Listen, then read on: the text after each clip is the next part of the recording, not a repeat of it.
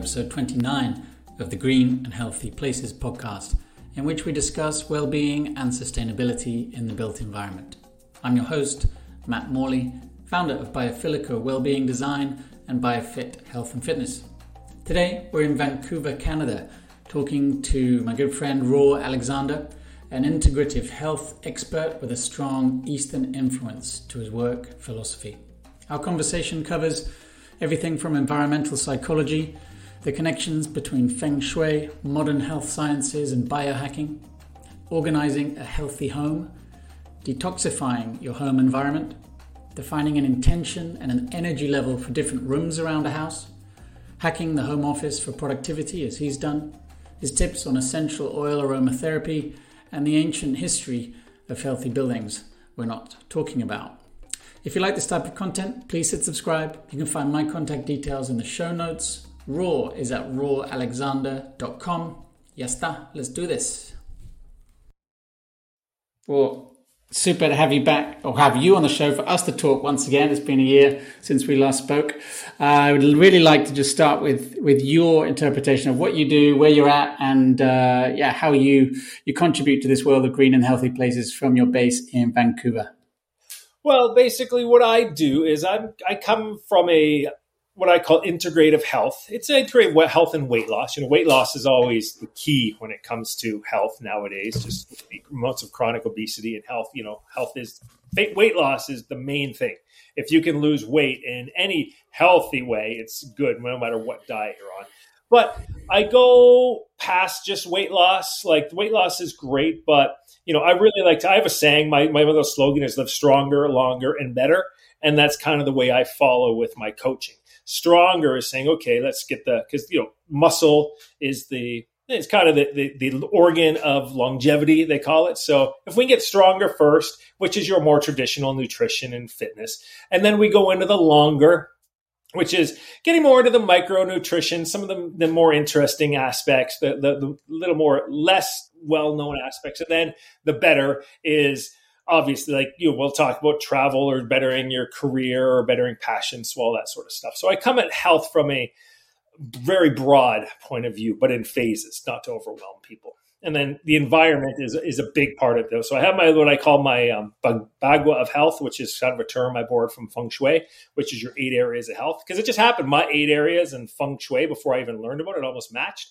But what I don't have really described on the website very good yet is the border around that bagua is actually your environment. So the way it works is your environment is on the outside, pushes in towards the inside, and that center square is your health. So that's the way I look at it, kind of like kind of phasing in. You mentioned the idea of how you, in a way, sort of independently developed your thinking and, if you want to call it, your value system, your philosophy, and then you found that actually correlated with a far wider system around Feng Shui. It reminds me, you know, I had a similar experience with this whole sort of biophilic design stuff. I was just digging around into how you could bring the outside world in, and then suddenly you stumble across a term that opens up a whole world to you, and you're like, oh, wow, okay, it's exactly what I've been talking about and thinking about, but someone's already defined it. So, but what led you towards Feng Shui in the first place? So, like, I know you had time in Asia. Was that sort of formative in that process for you? Yeah, I mean, I took psychology in school, and I was always interested in kind of I took a few classes on like Eastern religions and stuff like that. So I was always kind of interested in it. And then I went off to Asia, and I lived in Hong Kong at the beginning. And Hong Kong is, you know, it's a mecca for Feng Shui architecture. So just started goofing around and learning a little bit about it on my YouTube channel. I have, you know, a Feng Shui tour I do where I take you and I kind of show you the interesting Feng Shui aspects. But yeah, it was really just more like just kind of fun. I liked learning about temples, and I kind of liked the psychology. And so I just started reading about environmental psychology and how our environment affects us. And it just kept leading me to Feng Shui. And then from Feng Shui, I started to learn about Vastu, which is the traditional Indian version. So Vastu actually came first, I found out. And then Feng Shui, because almost everything came from India. almost all knowledge at the end of the day really came from ancient India and then ancient Greece, but even ancient India before that, and then spread, especially in Eastern philosophy, right? So it spread up into, up into Thailand, and then it spread up into China. So Chinese medicine is actually based on Ayurveda. Thai massage, Thai yoga is based, all the yogas, Tai Chi and Qigong, all that, all comes from yoga. But getting off track. But yeah, that's how I started learning about Feng Shui in Hong Kong. And then I just continued learning about it. I bought some books on it. I did a couple courses on it. I got a chance to interview a really, really cool contemporary Feng Shui master on a trip to Hong Kong. And right then, I really liked her take on it because her take was a very modern take. She comes from it for a little more from a relationship background, where I just noticed, right away, what I really noticed was Feng Shui had so many connections with modern health sciences. It's just the terminology was very different. Like I remember the first time I was in Hong Kong, my very first day I arrived in Hong Kong, a friend picked me up and we were driving through an area called Stanley, which is kind of like their beach area. And he said, "Do you know why these buildings have these big spaces in them?" And I said, no idea why there's a hole in the middle of a building. And he said, "That's for the dragons to pass through." And I was like, all right, Game of Thrones here, whatever. But then dragons represented chi, which represented the wind, which represented air. So what actually will happen in these buildings a lot is the air circulation will be placed into these. So it allows the air to circulate more through the building. And I was like, well, that makes sense. Coming from a health point of view, it makes sense to have the cleaner air and have this kind of gap in the middle of the building where the air can flow through better, help with the ventilation. So that's kind of where it came from. And then, like I said, I traveled to India and I learned about Vastu. Happened to know there's only about 10 books that I know of written on the topic, and I happen to be friends with one of the authors of that. So that was really interesting. Stayed at his Ayurvedic retreat in India, had him on my podcast, and talked to him about Vastu because so it's just very interesting how these ancient traditions and what we call modern health or even biohacking, a lot of them are the same related, just different topics. Like we talk about them in different terms, I should say. I think that there's something about fundamental truths that many of us get to from different angles at different times of our lives, but we often seem to conjoin in sort of similar concepts. I'm reading a book at the moment called The Barefoot Architect that's all about more of an ancestral health approach to how you would design homes, and whether you call them dragons or you call them ventilation courtyards or what have you. But again, you're getting to the same concepts, right? So I know that you're thinking when you describe your relationship around functional Feng Shui now, you have your sort of four pillars: so organization, detoxification, intention, and optimization. So how does that work in terms of your advisory to a client or to an individual? Well, like I said, Feng Shui, a lot of it is, you hear a lot of people say, "Oh, Feng Shui is crap. It's all superstition." I'm like, well, you don't really understand it then. Really what it is an art. It's also a science, but a lot of it's about psychology. And the way it's about organizing your home so it affects you in a positive way, whether it's psychology or psychically or, physically. So the way I describe it to clients is I try not to use the term Feng Shui a lot when I'm talking to people, but I'll just talk about healthy home design. And so the very first one is the organization. And I think, any book, any women's health, everybody talks about decluttering, but there is truth behind it. Decluttering, organizing your house, arranging things, getting rid of the crap, getting rid of broken things. Psychology tells us that when we have a desk that's all cluttered, our eyes are constantly scanning and it's a little bit harder to stay on focus. So by straightening things up and minimizing your area, it just allows you to stay on target a little better, helps you to keep your attention. I mean, I think that everybody's had that. You walk into a really messy, overwhelming room, your just senses are overwhelmed. So the first step is very easy, and that's just organization. Then from there, you can, once it's organized and you got it, things lined up, you got your books stacked up, then you go through, and I don't really like the term minimalization, but I'm a bit of a minimalist, but things that either bring you function. So like you have cooking tools that you really need, things that help your life be better, or things that bring you joy, or getting rid of things that bring you negativity. For instance, you got something broken and you just never get around to throwing it away or fixing it, but it's always kind of bothering you. Oh, there's that broken lampshade over there, that broken thing. Or maybe it's something that maybe not a great relationship, a breakup had, and you're kind of keeping, or something that was given to you from guilt, but you don't like it. And you're thinking, man, I really don't like that, but grandma died and she gave it to me. I feel bad for getting rid of it. So that's where the organization sort of part fits in. From there, you move on to what I call, I always forget the terms. From there, we move on to detoxification. Thank you.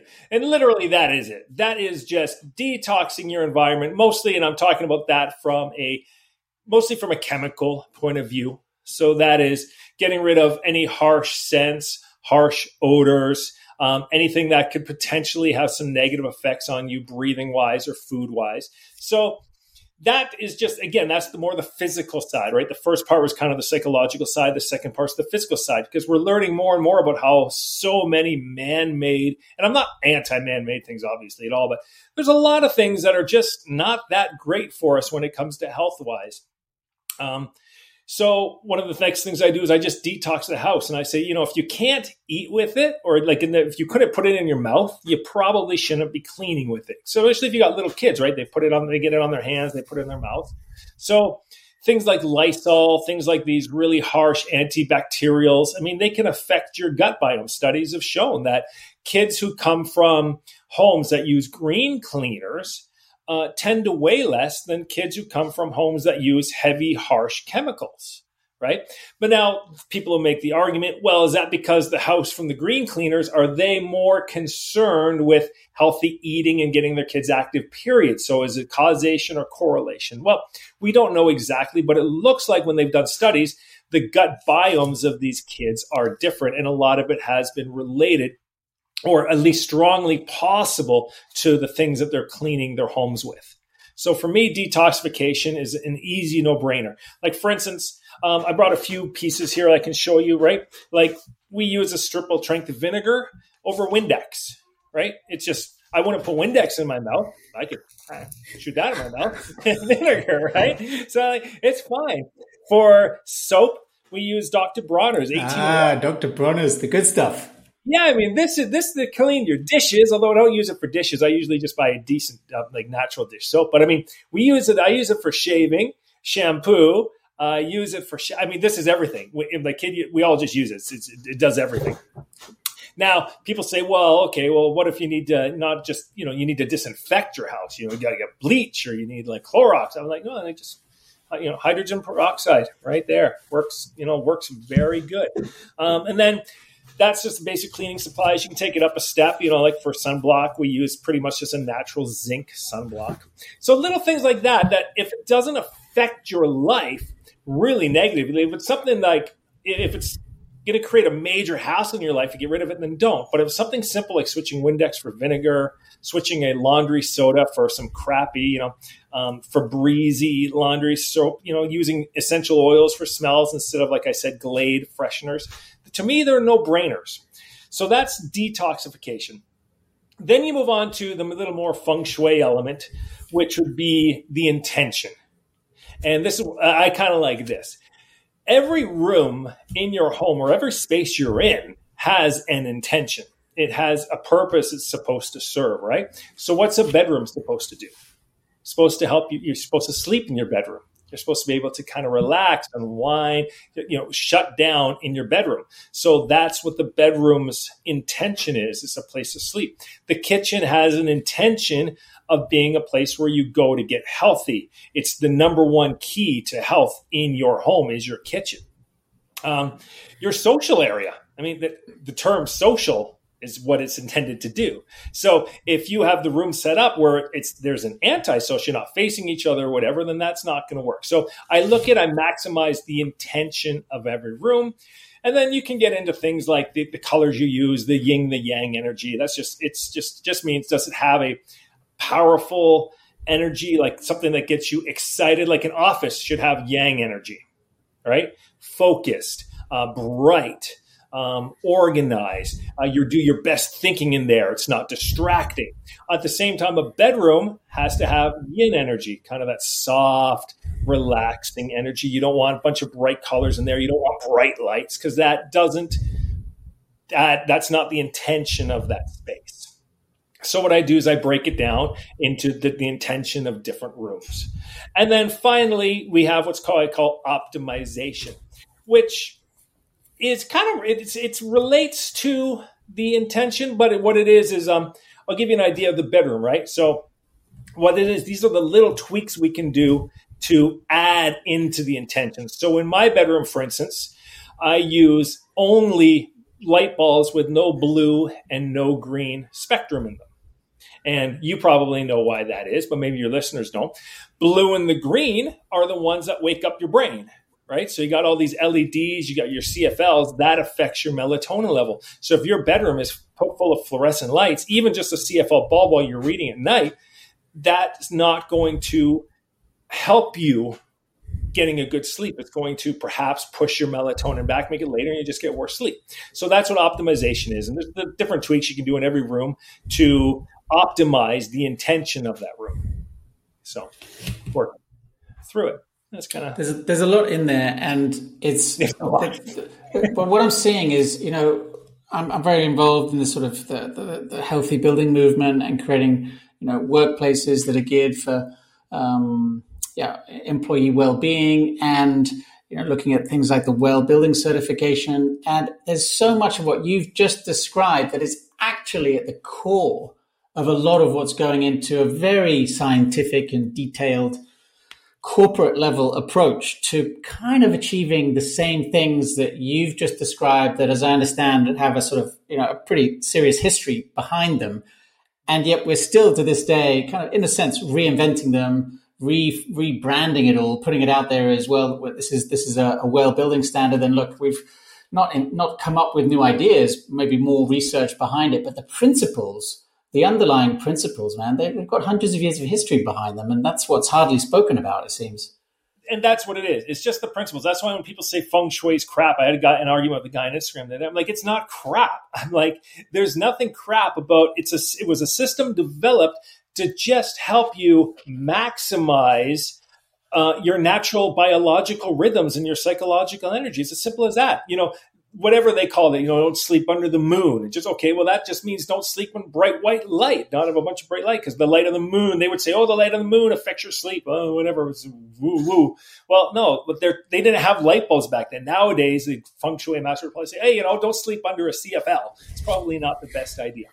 And it was about living in circadian rhythms. They didn't have electricity back then. So it was about building your house so it would face the sun. So you got the heat of the sun and all that stuff. It was about even things like you'll hear about people like the different spaces in feng shui. Well, it was because back in the day, you would take your most valuable objects and you move them to the back of the house and hide them because it was the most secure place. You didn't put your valuables right at your front door, right? So it's yeah, I mean, that's what it is. It's just, we have a new way. We're redescribing old things. And that's why I found fun. That's why I call it functional feng shui. To me, it's like functional medicine meets feng shui. So, and you mentioned the idea of an office space and how these principles can be applied to that. I think, you know, there's been so much happening over the last year and a half around breaking down that barrier between, that used to be quite a clear dichotomy for many of us, where we have a place where we live, where we sleep, we eat, you know, with our family, and then there's another place where we go to do our work. It might be a co-working, it might be a sort of corporate office, or just some other space where we go to do that type of productivity. And then suddenly we all found ourselves without that barrier, where the distinction was just broken down, and suddenly home is also the office, work comes home. And how are you now thinking about the home office? Because in a sense, I think that seems to be here to stay, or many of us have discovered that there are some positives to it. So what's your take on that? How have you set up your home office, and any sort of tips and suggestions for people? Yeah, well, I definitely have a home office, and I probably broke one of the biggest, you know, classical feng shui no-nos, which is having your office in your bedroom. There's nothing I could do. There's no other space in my house, right? I can't put it in my kids' room. I'm not going to do that. Can't put it in the middle of the living room, because I already have a gym in the middle of my living room, which is already not the greatest spot in the world. I can't put them. Right now I'm in my kitchen. My kitchen's kind of my second office. But what I did is this. What they do say is, you know, in feng shui, you always hear about cures. You hear the word cure, which I don't like the word cure, but what it just means is mitigations. And what I did in my office is I decorated a little differently than the rest of the bedroom. It's on the far side of the bed, right? So it's on the complete furthest area I could put it from the bed. So I'm not staring directly at my desk when I'm sleeping, right? Because I don't want the blue monitor. Just, you don't want that. I do have it set off into so I'm picturing my room as the right-hand corner. So the window is to the left of me because I do like having a window. You really should have a window that you can see through.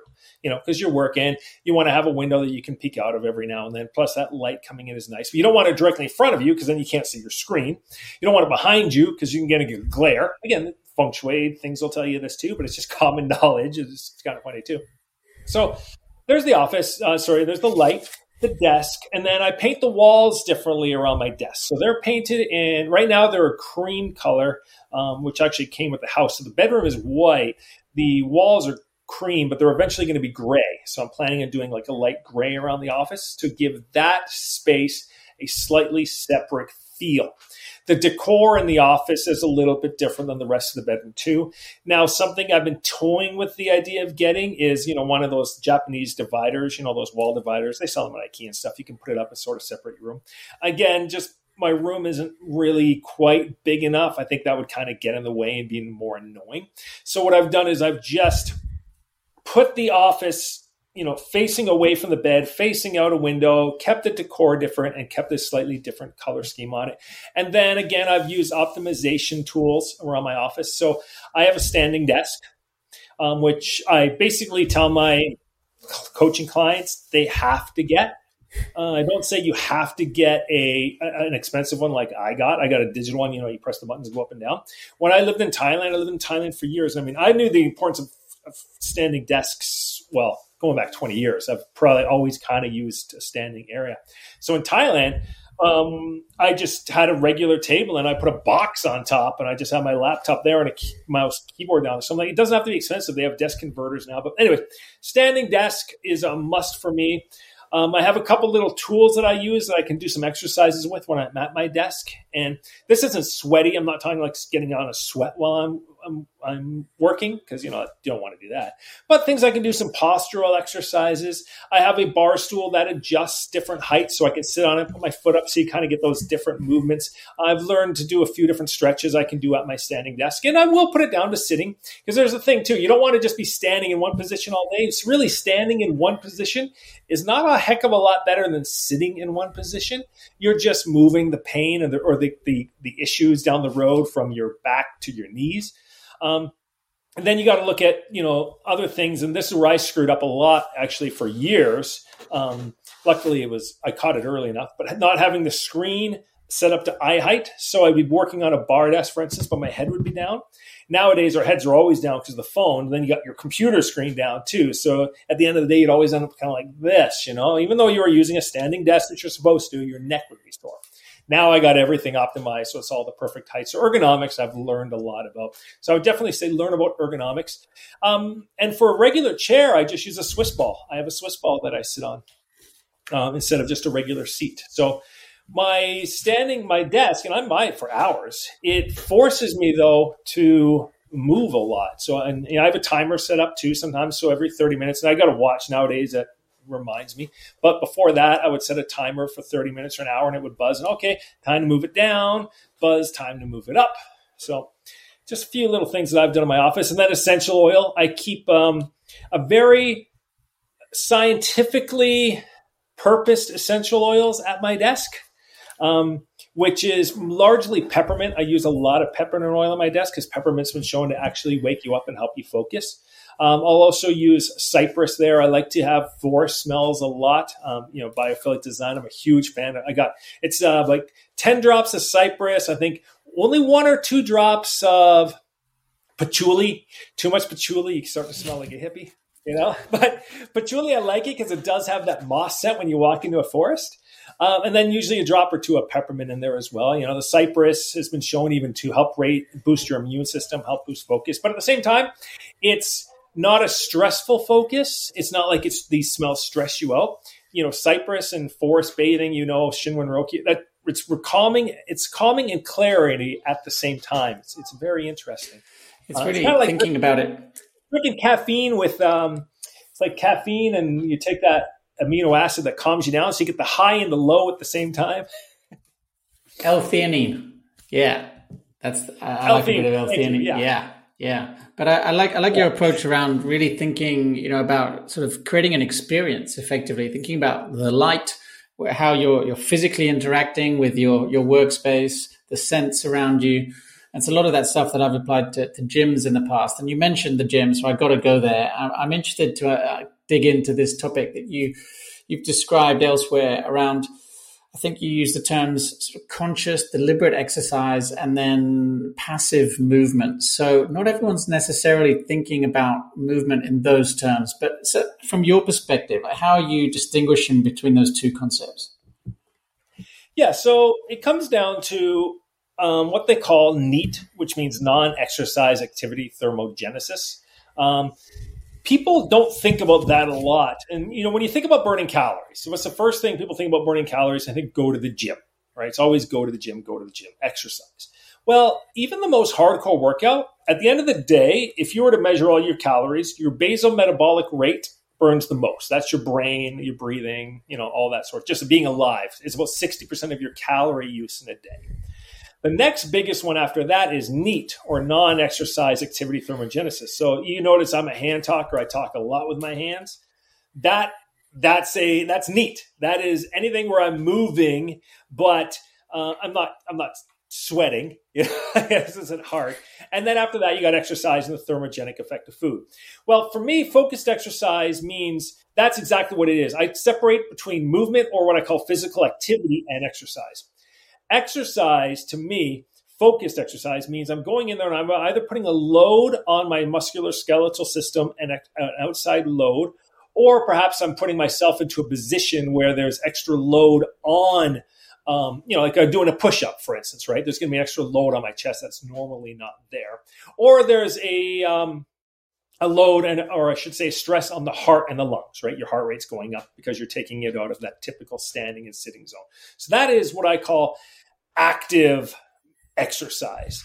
And it's important. It is. It's very important, but that NEAT, that non-exercise activity thermogenesis, that passive movement, that movement without sweating, is so important. It can burn between 15 and 30% of your calories a day. And it's so easy to make that closer to that, 30% and that 15% by doing simple things like using a standing desk, creating environments that just force you to move more passively. You don't even think about it. One of the simplest descriptions I get is, if you were to go into a room that had only standing desks, well, you're going to stand. There's no option. If you go into a room that has no furniture, you're going to sit on the floor. There's no choice, right? And sitting on the floor is not overly comfortable, so you're going to be moving around a lot. So I always talk about designing spaces, particularly your home, to really force passive health on you. And one of the aspects is passive movement. So that's what the Swiss ball, like I said, in my office, core, you're constantly moving on it. You don't just sit. It's not a lazy boy standing up. So those are it's just two really great movements. So that's the way I separate them. There's that low level movement and I call it passive because you're not thinking about it. It's just your environment is forcing you to do it. And then there's, I'm going to go to the gym and I have my weights worked out and I know exactly what I'm going to be doing and counting my steps and reps and counting my load.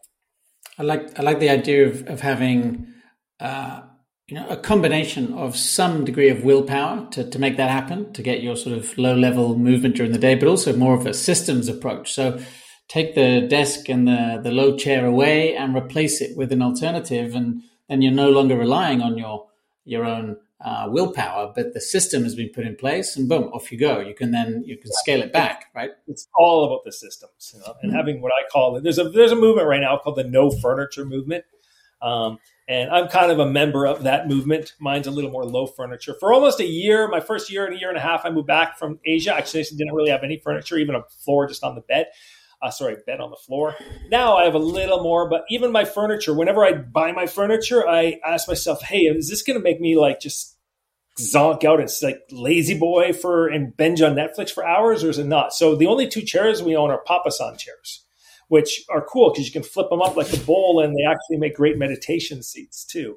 And they're not the most, they're not uncomfortable, but they're not, you can't sit in them for, 3 hours on end with, for the most part. They're just not the most comfortable chairs in the world. But the wife likes them too, from Thailand, she's like, oh, I grew up with these chairs. And I go, well, you guys grew up with these chairs, and you guys are in much better long-term health than we are. So lots of little secrets we can take. Well, I like it. You're quite far out there in terms of really pushing the message. So I appreciate that. And I've got a feeling I know what the answer to this question, this next one will be. But your take on EMFs and what the risks are from a sort of building biology perspective for people who aren't necessarily aware of the concept and where you stand on 5G, etc. Yeah. That's a hard, because I think there's people that, people that know the science are really good, and they can explain this much better than I can. But in my coaching, I do have an option to work with a building biologist named Jason Mazick. And he goes into your house, and he primarily focuses on three things. The first one is your air quality. The second one is your water quality. And the third one, honestly, his biggest thing he focuses on is the EMFs in your house. And I guess it comes down to, the problem is when people think of EMFs, they only think of Wi-Fi. And yet there's what he calls magnetic, which is currency. So there's magnetic fields that can affect you. There's the electric or the voltage fields that can affect you. Dirty electricity, which is can kind of create some problems. It's like almost like pulses and surges. And then radio frequencies, which is your Wi-Fi and stuff like that. Obviously, I got lights all around me. We all live in houses with electricity. I'm not opposed to electricity, But I think we should try to mitigate it when possible. Whether or not you want to go as far as not having any metal in your bed, not having springs in your bed, which I don't. And there's some interesting research that shows that all that wiring could attract and magnify fields. Other studies say, no, they don't. They don't at all. Jason has said he's gone to places where he's held a compass up over the bed and the compass spins around, right? So there's a very strong magnetic field around that bed. And it all comes down to what, as Jason explains it, you've got the duration. So how long you're in a space for, and the distance. And then there's the intensity, right? So those are the three things. So I'll say to people, and people that maybe have no problems with EMFs, don't believe anything that does it. Would you put your face right in front of your microwave while you're cooking the entire time? And most people will say no. Most people would say, why? If they're not worried about it, then why wouldn't you have your face in front of the microwave? Because it just doesn't feel like a smart thing to do, does it? Whether or not, I don't know. So I would have to say I am strongly concerned about EMFs. 5G, from what I understand, it doesn't sound like it's super awesome for our health. Again, you've got guys that are much better than me that I've interviewed that can talk about how the pulses that can affect the calcium signaling between nerves. The blood-brain permeability can be affected by strong EMFs.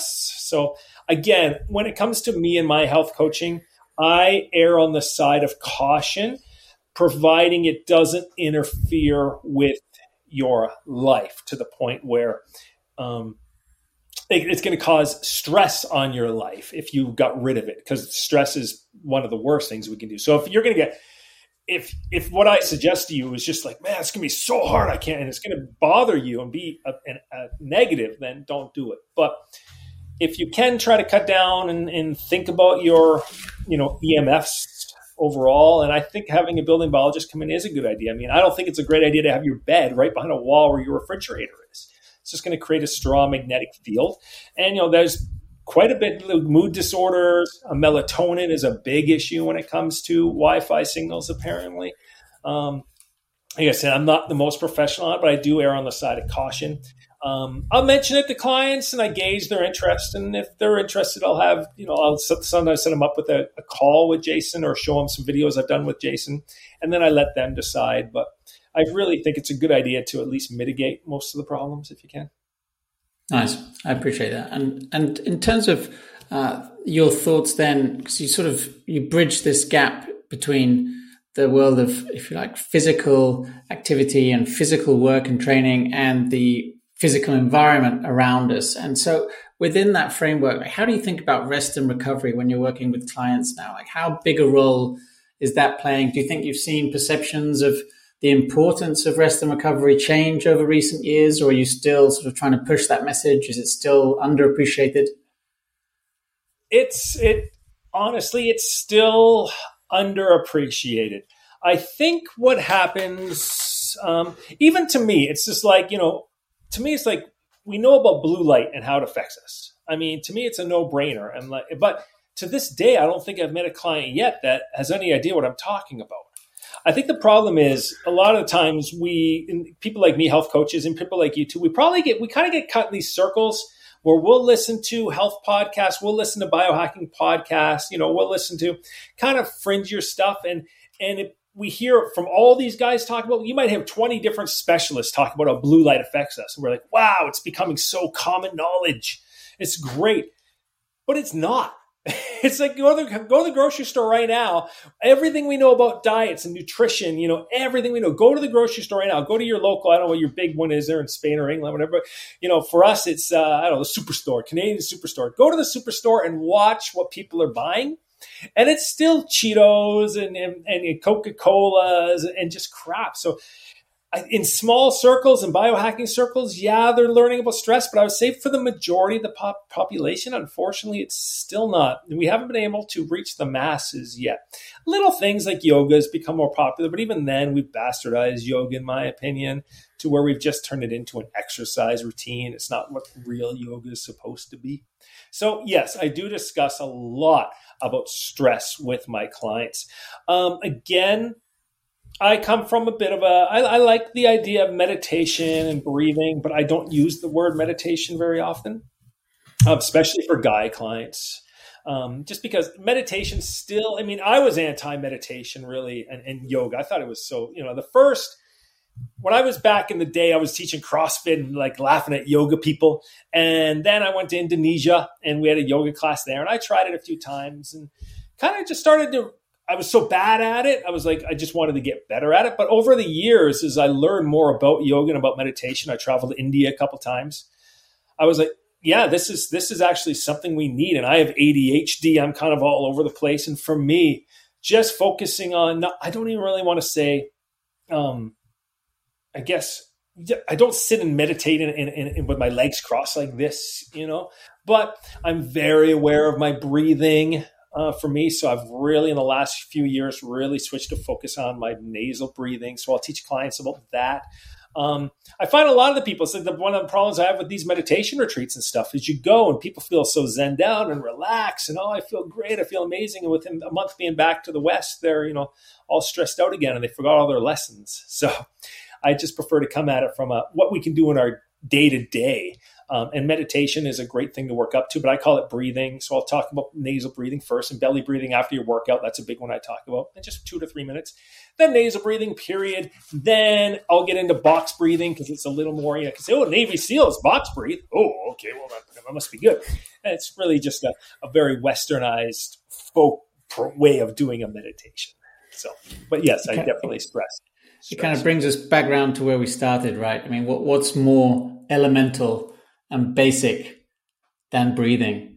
And yet how often do any of us really just take a moment, if it's a minute or 10 minutes in the morning or the last thing at night, just to reconnect and just to listen in and allow there to be some space in our minds, not to plan or worry or, you know, relive some moment of the day or sort of anticipate what might happen later in the day and just connecting with the breath, really. It doesn't need to be anything spiritual. No, not at all. And if you can design, like one of the things I talk about a lot is designing a Zen zone in your house, which again comes from, I've been very influenced by Eastern traditions. I think I sent you a picture of my kid in our Zen zone. So it's pretty cool. It's a Papasan chair. And we got this cool light that hangs over top of it, which we use at nighttime because that's in our living room. All of our house has special lighting. So it has circadian lighting, the entire house. So at 7 p.m., the house goes, all the blinds come down, and then the house switches to those non-blue and green spectrum bulbs, the entire thing. because there's no point having it if you're just going to switch on your kitchen light and ruin your melatonin again. But the Zen zone, mine's very Eastern based. We got some cool stuff we have from Thailand and some fun stuff from Hong Kong and stuff around it, but it doesn't have to be. It can be, it can be really simple. A few cushions on the floor. It doesn't even have to be a cushion on the floor. It could be a lazy. It could be anything you want, but it's a space where you go to purposely recharge and get a few minutes of me time. But again, it's not something I say to a client, oh, great, you want to lose 10 pounds? We got to build you a meditation space. It's something that I'll work towards down the road. Yeah, I think having that space in India, it's called a puja room. It's a prayer space. On all Eastern cultures, that spiritual zone is a part of your home, and it's a part that we're severely missing here. And it's not big; it could be a meter by a meter. It's not a big space, so I'm not saying you need a room.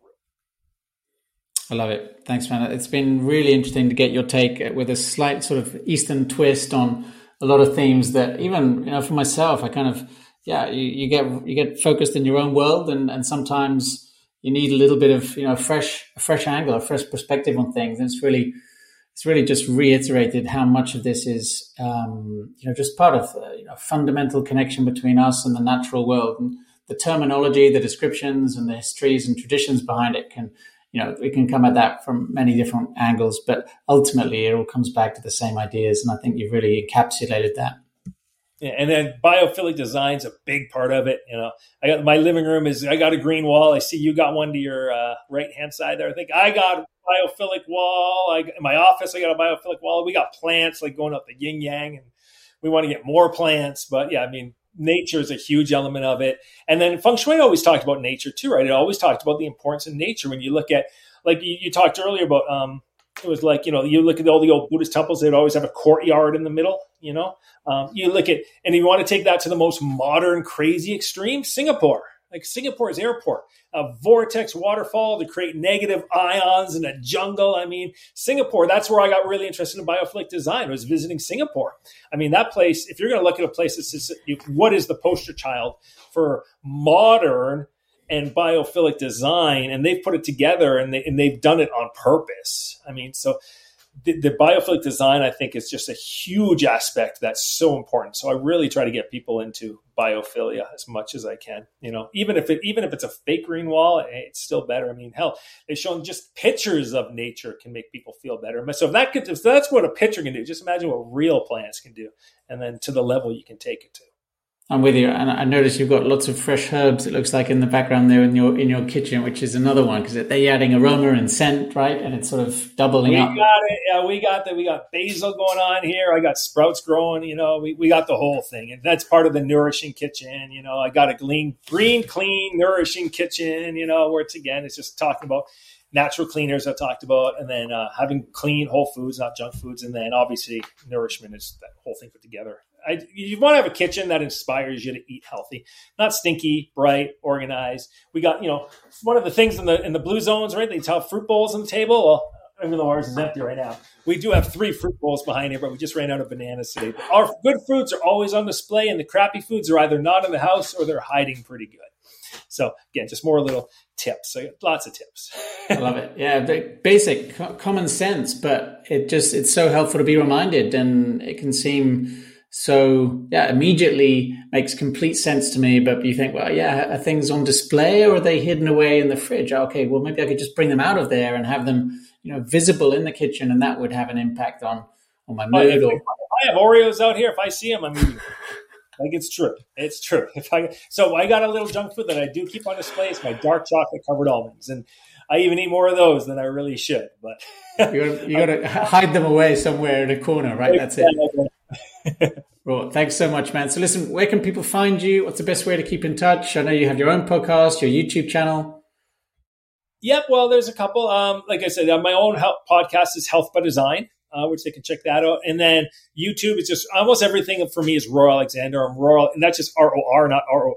I'm not a lion. So Ror Alexander, find me on Instagram. Facebook's probably my best one. I tend to deal with an older audience, like mid-30s, 40s, 50s. So Facebook's still the place. I do have a TikTok, but I don't understand that one. I don't really bother much with that. But the place I like the best, because I kind of host everything there, is my website, which is, again, just roralexander.com. And then you can link to everything from there. It's my resource for everything. blogs and videos. We'll link to everything in the show notes. Well, thanks so much for your time, man. No problem. Thank you.